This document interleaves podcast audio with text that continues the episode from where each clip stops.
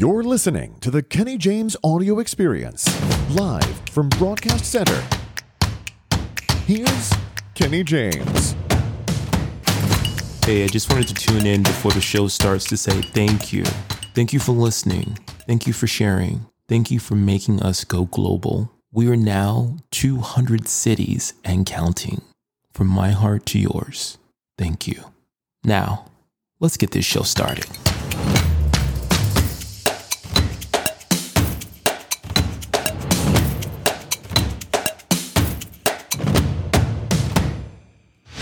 Let's get motivated. Ladies and gentlemen, may I have your attention, please?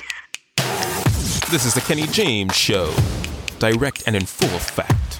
Visit KennyJToday.com. Welcome to the Kenny James Show. I hope you're doing well today. But if you're not doing well today, let me tell you, we're about to get you well. We're going to focus on some wellness, motivation, and a little bit of travel. So hold tight. Make sure that you get things together because my guest today is all of that and then some. First, take a listen. Tai Beauchamp has been driven from an early age, earning her Bachelor's of Arts in English Literature from Spelman College and starting her editorial career interning at Good Housekeeping and Harper's Bazaar. She quickly rose to the ranks to become beauty editor at O, the Oprah magazine. 17 magazine is where she made history, being the youngest and first African American beauty and fitness director. Tai is now an entrepreneur, influencer, and TV host. With her brand, Brown Girl Jane, she promotes beauty, health, and vibrant skin. She also influences many around the world to travel with her show, Lens of Culture, with her co host, Elton Anderson, only on Cleo TV. With my greatest welcome to the Kenny James Show, welcome, Tai Beauchamp. Welcome to the show, Tai. Oh my God, I'm sitting here having a fit. I was like, I wasn't expecting that. So I'm like, whoo, what is all of this? Amazing. Thank you. well, look, like I said, when the queen comes to town, we don't serve paper plates and plastic silverware. We do the fine china. So that's the whole. I'm going to tell you, you must have. I hear, I hear grandparents in the mix, Mr. Kenny. That's what I hear. Like you, you, you pulling out the fine china, no paper plates, the fabric napkins. I'm here for it. Thank you so much. That was course. so lovely. Before we get started, I want to say that we have two things in common. The first thing is we're both Capricorns. I was born on January oh. the 12th. Exactly. I was oh, on the 12th. yeah, I love that. Okay, fellow Capricorn. Also, we both have backgrounds in media. I have a degree in broadcast journalism. I said, look at me and Tai. We got a little something, something going on here. Going on, exactly. I'm not mad at that. Well, I'm telling you, when you make an intro like that, I think we should have a little something, something going on. So I'm grateful to be here, Kenny. Thank you so much for having me. You're very welcome. this person who you are today, how did this happen? Were you always this type of motivational, like just go getter? Hmm. It's so interesting. I think when, you know, I'm still best friends with my childhood best friends and it was interesting to actually hear Yasmin Sampson, who's a principal in Newark, New Jersey. We grew up in the Oranges, right outside of Newark. But um, she shared with someone recently, you know, I heard her say, well, Tai was actually just like this, you know, and she's been my best friend since we were in seventh or eighth grade. So I think I've always been who I am. We all are seated and purposed in being who we are. And then obviously our experiences over time really help cultivate us to shine more in that truth. And I feel really fortunate to say that I think I've always been this person. I grew up with my grandparents and my mother who both my by my grandparents, I mean my maternal grandmother Mary, my paternal grandparents Sarah and Lee, um, and my mother Taiwanda, who really were just dynamic people and dynamic humans. My father's mother was an evangelist and very active in our community. And so she was very spiritual and God and Christ centered and was the person who did missionary work. And so, literally, growing up in my father's family's home, we had people who came and lived with us from Africa, from Haiti, Mm. from, you know, and so I kind of, I think I always, and I never really looked at it that way until much later in life, but that was really the spirit in which I grew up. And my grandmother was also very active in community in, in our town. And then on my mother's side of the family, everyone is educators. Actually, it's so funny. My mother's first cousin just got an award like teacher of the year or Mm. educator of the year in the state of New Jersey. My mother, they, yes, they're they're amazing people, but I think the sense of community was always there. You know, with my mother being an educator, my stepfather being an educator, my grandmother was a counselor for the state of New Jersey, and those are things that they did pro- professionally. But I shine a light on that because I think that in their cases, what they did professionally was also how they lived daily and in mm-hmm. life and in real life, and you know, always very active about being philanthropic in our own ways. And I always say that Black people have always been the most philanthropic. There was just no name for it. I mean, it was nothing for to have a mother in a neighborhood or a grandmother in a neighborhood who babysat everyone's child or who cooked food and took it down the street to the people who were in need. Philanthropy is really a part of who we are. Yeah. Um, we didn't have terms like empowerment and inspiration to draw on because it was just everyday life because we needed to be communal. So I think ultimately church leaders and community leaders and being educational leaders and that that was always a part of my ethos and, and who I was meant to be. And um, I would certainly think that the seeds that they planted were watered by my experiences. That kind of leads me into you finding your passion and living in your truth. Having that is something that uh, you saw and you were able to grow up with and experience that I think is really important. So, with that being said, what point was that when you said, you know what, I think I'm going to go and do X, Y, and Z to start out my career? Hmm. First, let me say this. I think passions will evolve and change. Mhm. And passions, there, I say, are fleeting because what you're passionate about today may not be the same thing you're passionate about five years, three years, 10 years from now. hmm Purpose, on the other hand, I think is truly the long term driving force that allows you to then tap into passions, to tap into skill sets, to tap into talents that can ultimately drive and fuel how you fulfill your purpose here on earth. You know, there was a time in my life when I was very passionate about fashion. I'm less passionate about fashion now. I'm less passionate even about the aesthetics of beauty. I'm more passionate about identity. And so um, Mm. that is directly connected to, I think, what my purpose is. And I say my purpose is to enlighten, empower, and inspire women around the world and people in general. But, you know, obviously being the product of Spelman College and going to my all girls high school, St. Vincent Academy, and being raised by women, I am truly a girl's girl Yeah. um, and a guy's girl too, but truly a girl's girl in that sense. Because I'm thinking about all my friends, I'm like they, they they say that you're cool with guys too. Yeah, you are. Um, I mean, hey, I look, I'm probably your biggest uh, promoter and supporter over here, and you didn't even know it. Thank you. So grateful. But you know, I'm a, I'm a champion of people is what it comes down to. There was a time when I was very passionate about fashion. I modeled as a child uh, or as a teenager, I should say, and um, I I loved fashion. It's not what I'm passionate about as much right now, but I think at the time when I went into magazine publishing, actually, what ultimately led to my setup was a step back. Mm. I was about to fail out of biology at Spelman College, and you know, obviously, being being the, the you know chief motivating, wanting to excel at everything, and had and in high school had nothing but A's and a couple of B's in National Honor Society. I was like, oh my god, what does a D or an F look like? I was like, mm, I might need to make an exit out of this. Uh, this doctor path that I thought I was on. Um, it was a conversation with my mentor, Ray Chambers, who actually said, Well, we know you love writing. We know that you love fashion. Have you ever thought about being a fashion writer? And I was like, um, Actually, no, which was crazy. I modeled, I literally had every Harper's Bazaar, every Essence cover, every Vogue on my wall, Mhm. like literally created collages, but never thought or saw myself doing that because I come from a family of educators. I'm a, you know, brown girl from Newark, New Jersey, where if that's the story of anybody who's like really looking to move, you you know what you see. And so Yeah. during my era, which is very different now, it was doctor, lawyer, teacher. And I kid you not, when I started working at Oprah magazine three and a half, four weeks after graduating, my grandmother still was like, you know, Columbia College University is right up the street from on Broadway. Are you thinking about going to get your master's degree? And I was like, sis, no, I'm not. But but you know, so that was what fueled it. I, I think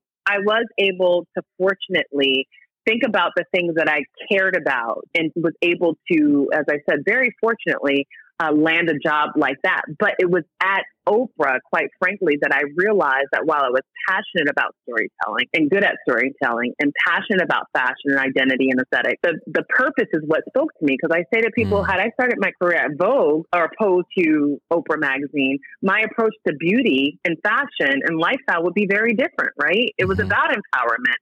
So that seeded within me and really kind of helped extract what I felt purpose to do. And that is to empower and inspire women. You know, I posted today about having the instinct, right? Because the reason when I started radio long time ago, I had to finish an elective course and I had to take this literal radio class. And I was like, oh my God, I don't want to do this. But then when I started it, mm. it was like I couldn't explain it, but my instincts were telling me that this is what you're supposed to do. And, you know, I'm, mm. I'm going to say thank you to everyone who's listening again because today our show is being streamed and downloaded in 150 cities worldwide. We are on wow. every single continent. I think people who are listening, and I think people like you, Tai, who come on the show to support and really push our message of motivation and inspiration. But you know, I want to, Kenny, I want to stay there for a minute there because I think that you just said something really important. It was something that you weren't necessarily looking to do and didn't know that that would be a part of your calling.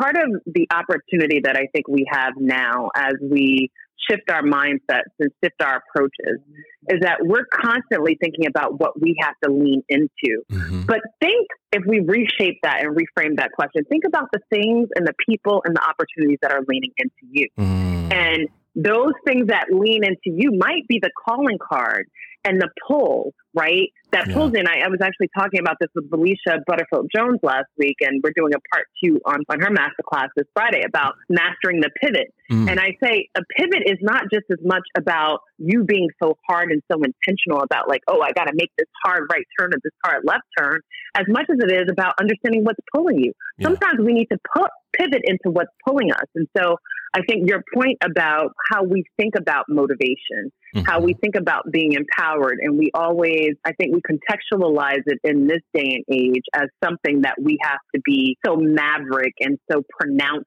in doing. Yeah. Sometimes it comes to you. Sometimes you might need to lean into the thing that's leaning into you. And who knows what that opportunity or that blessing or that light bulb moment or that reinvigorated mindset can do for something that you didn't even think was there for you. Yeah. So um, I think that that's powerful. It's not always just about building the brand, but building the business behind it. I want to talk a little bit about Brown Girl Jane. To mm-hmm. me, growing up and going to school in California is one thing, but living in the Bay Area and seeing a lot of entrepreneurs who don't necessarily look like you, how did Brown Girl Jane come about? Oh, wow. Thank you so much. Yeah. And being an entrepreneur, I been an entrepreneur now for 14 years, and this is my first foray into a product mm-hmm. based business, which is really, really exciting for me. And actually, something that I saw for myself probably 10 years ago, but just didn't know how and where it would happen. So I think going back to that point about leaning into what leans into you. Um, and obviously doing so with purpose and being purpose led really speaks a lot to even how I became involved um, and joined Brown Girl Jane. So, uh, Brown Girl Jane is a luxury wellness and CBD collection founded by three black women, two biological sisters, Malika Jones and Nia Jones. They are also my Spelman sisters. Mm. And Malika um, is the brain trust. Brown Girl Jane is the brainchild of Malika after she had a challenging situation after giving birth to her last child and having an epidural. And she started using CBD as a way to manage pain and also to heal her body. Mm-hmm. Um, and this was about five years ago. Became a huge fan and an evangelist for the plant. Yeah. Um, she introduced it to Nia and then obviously started to share it with sister networks like myself. I had been exposed to CBD and cannabis um, as a whole, obviously spending time here in LA. Cannabis is such a part of the lifestyle here. Yeah. Um, but I was also fascinated about CBD probably as early as like six years ago. And actually, about three and a half years ago, I was planning to, along with my then boyfriend and partner, to invest in a CBD company. So this is the other thing about that poll that I'm just saying, just to kind of create context there. But Malika, you know, came up with this concept and wanted to make CBD wellness and wholeness, what we like to call is like supporting our wholeness journey accessible to women of color because we recognize that there's a stigma around CBD and cannabis because there's a lack of education. And obviously, the stigma is well earned, right? Yes. The stigma is well earned because we know about the overcriminalization of our people and in our community around CBD. So that all makes mm-hmm. sense. We certainly understand, like,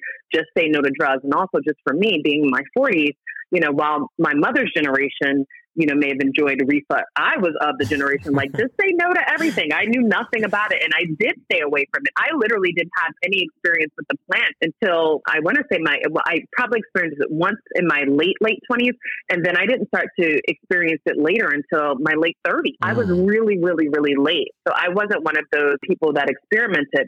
But when I learned about the efficacy, the impact, the, the way it can support us to feel more whole as women of color, women of color who are all things to all people. And obviously, our collection is available to everyone. Mm-hmm. Um, but from a brand narrative and brand ethos standpoint, recognizing how Black women and women of color are all things to all people. We have the highest levels of hypertension, highest levels of anxiety, undiagnosed mental health issues and challenges.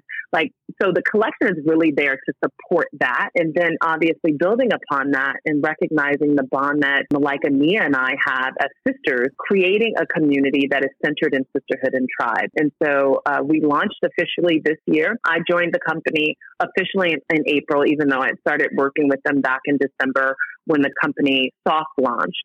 And we are growing rapidly. And I mm-hmm. think the reason why we're growing rapidly is not only because our brand is highly efficacious, we are produced at the highest level. We work with the best cultivation, we work with the best farmers, we work with the best manufacturers. But we also are very intent around helping our community to understand what this product can do for his or her life. And particularly, like, I'm super excited because we have a beauty product, our glow serum, luminous mm-hmm. facial serum is topical. And so it keeps me poreless at 42, proudly poreless. Proudly poreless. Hey. Um, hey, I didn't say poor. I said poreless. P O R E L E S S. That right. And it's let's also, get that right. Let's be clear because absolutely, that's the other thing, though, too. I think as an example, of entrepreneurship, what we endeavor to do as three women founders is to open up the industry in the space to other people to recognize that there's opportunity for us here in this space and beyond. And to that end, we just announced a partnership last week with Shea Moisture.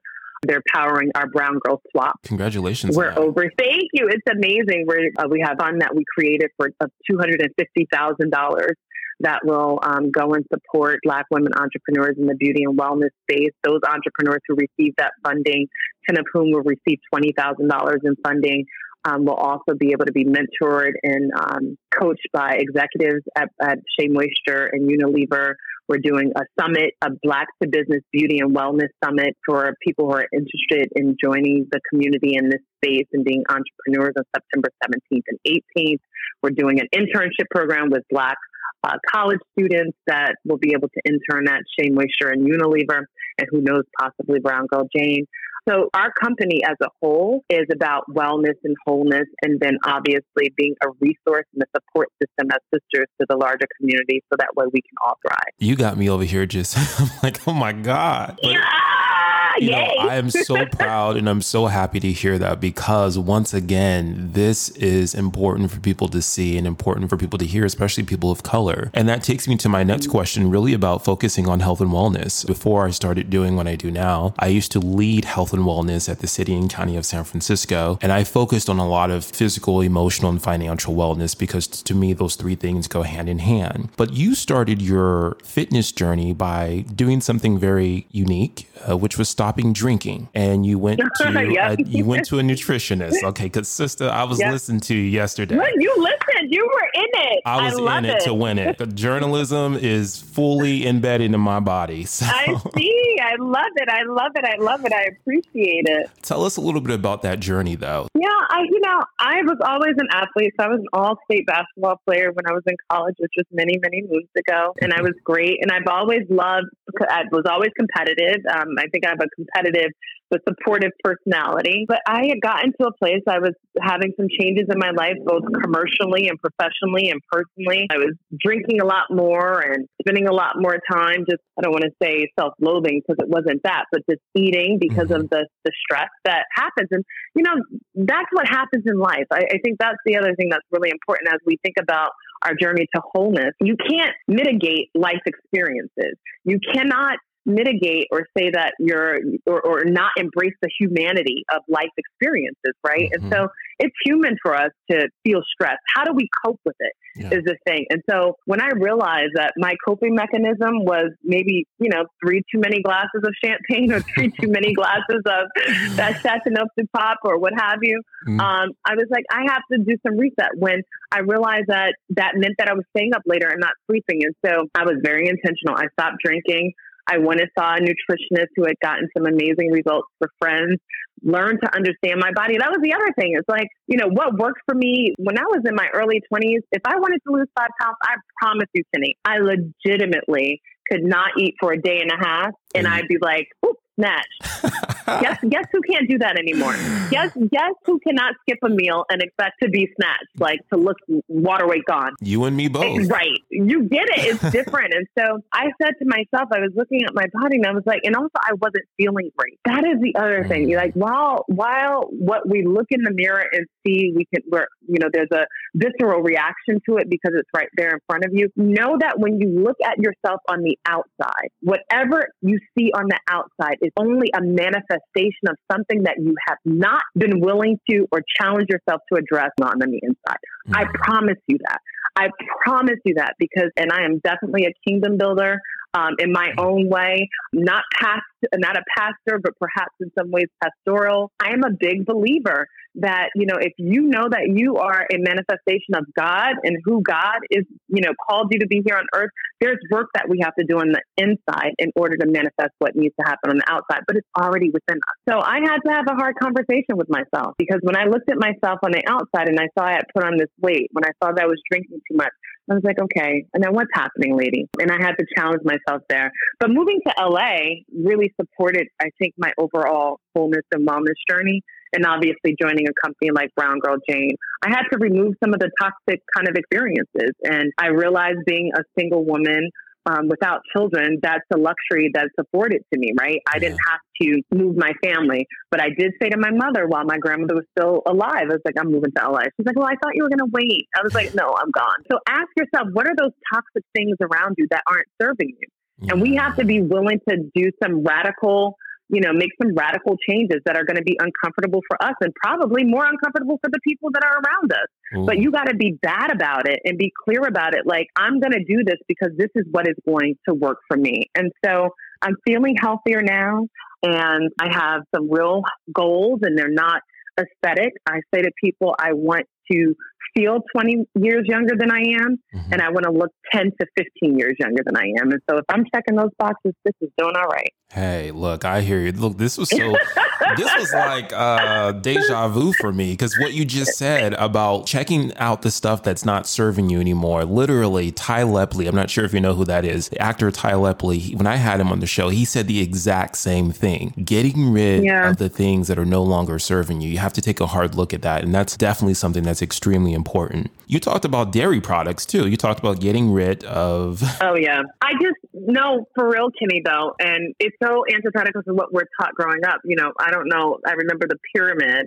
the food pyramid yeah. that we're talking. You're taught that you need dairy and you yes. need this for your bones. And I think that dairy is definitely necessary for younger kids and babies. And mm-hmm. obviously, the idea is that you would get it from your mother's milk and not from animals that are not necessarily treated in the best fashion in order to produce all of it. When I tell you, especially for black and brown people, I challenge you to go not eating dairy for just two weeks, just two weeks, go not eating dairy and see if you feel differently. Mm. Uh, it makes the world a difference. And there are just so many substitutes out here. And I'm not saying like, you know, the other thing is like everyone can't be radical. I was a vegan, I was vegan adjacent for about two and a half years, which meant I would have my burger when I wanted it. If I wanted sushi, I would have it. And not mm-hmm. regularly, but like once every like two to three weeks or once, like once a week. I didn't really count and keep tabs.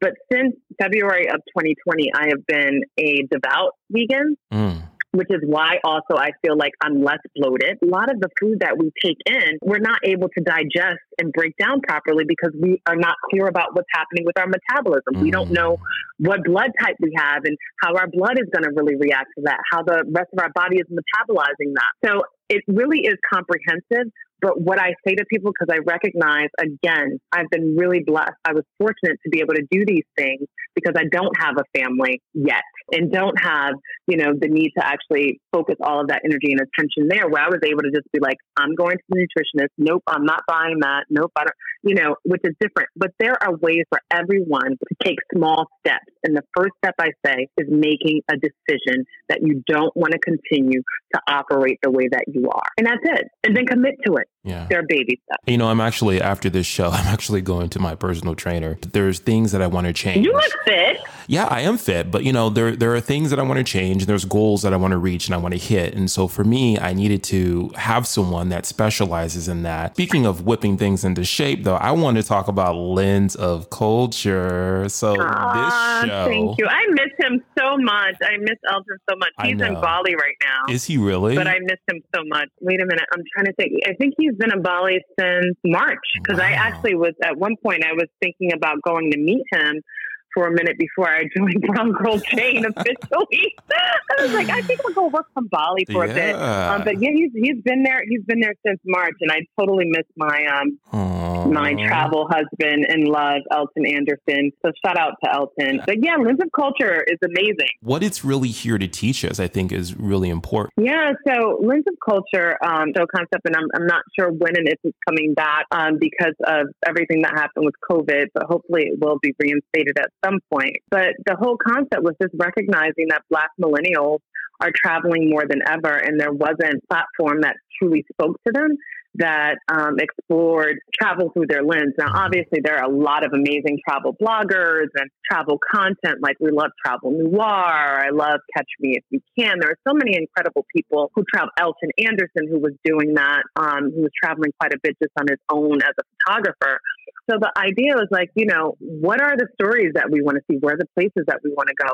How do we do it from a cultural perspective, but still have that that moment to kind of turn up as well? Mm-hmm. Um, and the response has been really, really great to Lens of Culture. Fortunately, Cleo being a new network devoted to millennials, it still is running. And I think we were the first show of our kind to actually have two black hosts of a, of a travel show that actually did also global travel. So it, it, it was a really, really fun experience. I will say that when you're traveling for work that extensively, um, it is a lot of fun. But I tell people we had fun while shooting, but it is also work. Yeah, um, and I just feel that. really incredibly, yes, be clear, be very, very clear. But I feel incredibly fortunate to have had that opportunity to actually work with them. I know that you and Elton are two different type of travelers. I know that you are more the luxury type and he's more the adventurous. I'm more of a 50 uh-huh. 50. So where is the most interesting place that you've been on the show that you like Ooh. the most? Oh, that's a good question. What type of, so I, I you know, it's interesting. Elton kind of converted me in some ways to um, an adventure traveler. Um, and I think, I think that's the other thing. When you travel with the right person, I think you open yourself up to having a different type of experience. Mm-hmm. So I do think that, you know, there are amazing possibilities with that. And I went parasailing paragliding. I went paragliding. I thought I was going parasailing, and then I got there, and then we're driving up the mountain, and I'm like, "Ooh, I didn't know we were going up the mountain, and I'm jumping off a cliff." Um, that was we did that. We did that in, in Malibu and Los oh. Angeles, and I really did think it was parasailing. I was like, "Yeah, I'll do that over the water." And then we started driving. I said, "I thought you guys said." I literally had my stylist mm-hmm. that morning. I was like, "I don't want to be on camera in my full swimsuit. Like, mm-hmm. I want a bottom on." And she kept saying, "You don't need a swimsuit." I was like, "Really?" Out, like legit. I was like, so I'm going over the water and I don't need a swimsuit. I was like, oh, okay. And legitimately, when we got there and we started going up that hill, I said, this is not going towards the ocean, brother. Like, what is happening? Right. And everyone was literally screaming. Uh. Travel is meant to open your lens. It's really to give you the opportunity to have greater perspective. Yeah. And so when you when you travel and you stay at the resort the other time, I say to people, shame on you but I also believe that Black millennials don't do that. Millennials of color are more apt to un- want to kind of find what that local shop is and yeah, what they're explore. creating and what exactly and to explore. So it's been really, really fun. And I would probably say the most incredible experience that I had shooting Lens of Culture was definitely the time in Ghana. We shot three episodes in Ghana. We went to Cape Coast, we went to Accra, and then we also spent time in, in the Volta region uh, near Akwamu. I want to know what type of advice would you give to people who are looking to step out on their dreams and, and live their truth? Oh wow! Um, I think the the first thing is, and we touched on this earlier. I think get get really clear about why God, the Creator, the universe, whomever you speak to, has you here, um, and that requires a lot of work. But what I believe is that we all have a calling. And again, for me, I say to people like, my calling is to empower people. Mm-hmm. I can empower people on TV, but I would be fulfilling my purpose if I were empowering kids in the classroom, right? And so again, understanding the difference between these passion points because passion is not always going to pay the bills. Yeah. Let's be clear. But when you're purpose aligned, what I think God does is He really pulls you um, and affords the opportunity for you to be able to lean into what is leaning into you in order for you to really fulfill what you're called to do here on earth. So I ask people all the time, I, and I'm sure you get the same thing, Kenny, like with an illustrious career such as yourself, you meet young journalists who are like, how do I do this? How do I do this? Well, why do you want to do that is why I mm-hmm. ask. And what does that mean for you? And I think it's it's so easy in this day and age to look on social media and say to be quote unquote inspired by someone and then think that their journey needs to be your journey. Your journey is always going to be uniquely your journey. So it's important to take inspiration and be motivated in order for you to chart your own path. And so I say get clear about your purpose, get clear about your skills, your talents, your gifts, the things that you're innately blessed with. And then be strategic and thoughtful about how you can marry those things and how you can bring all of those together. And then and in doing so also recognize that there are different seasons in this. And so, you know, we have ideas about where we want to be 20 years from now. And that's a beautiful thing. But think about how where you are today, how that can impact where you're going to be in three years, where you're going to be in two years. And then lastly, what I say is surround yourself with people that believe in your vision, not because they're doing what you want to do, mm-hmm. but because they believe in your vision and they're willing to help support you on your journey. Mm, mm, mm, mm. Tai, thank you so much for coming on the show. thank you so you. much. Hey, yo, that will conclude the show for today. But remember, if you like this podcast, y'all, please share it with your friends. Also, like and subscribe. There's a lot more where that came from that will be coming this way. Trust and believe. Like and subscribe. Follow me on social media. You can catch me on Instagram at Sir Kenny J. That's S I R K E N N Y. J is in Jack. Hit me up on my website. That's kennyjtoday.com. Until later, y'all. Peace.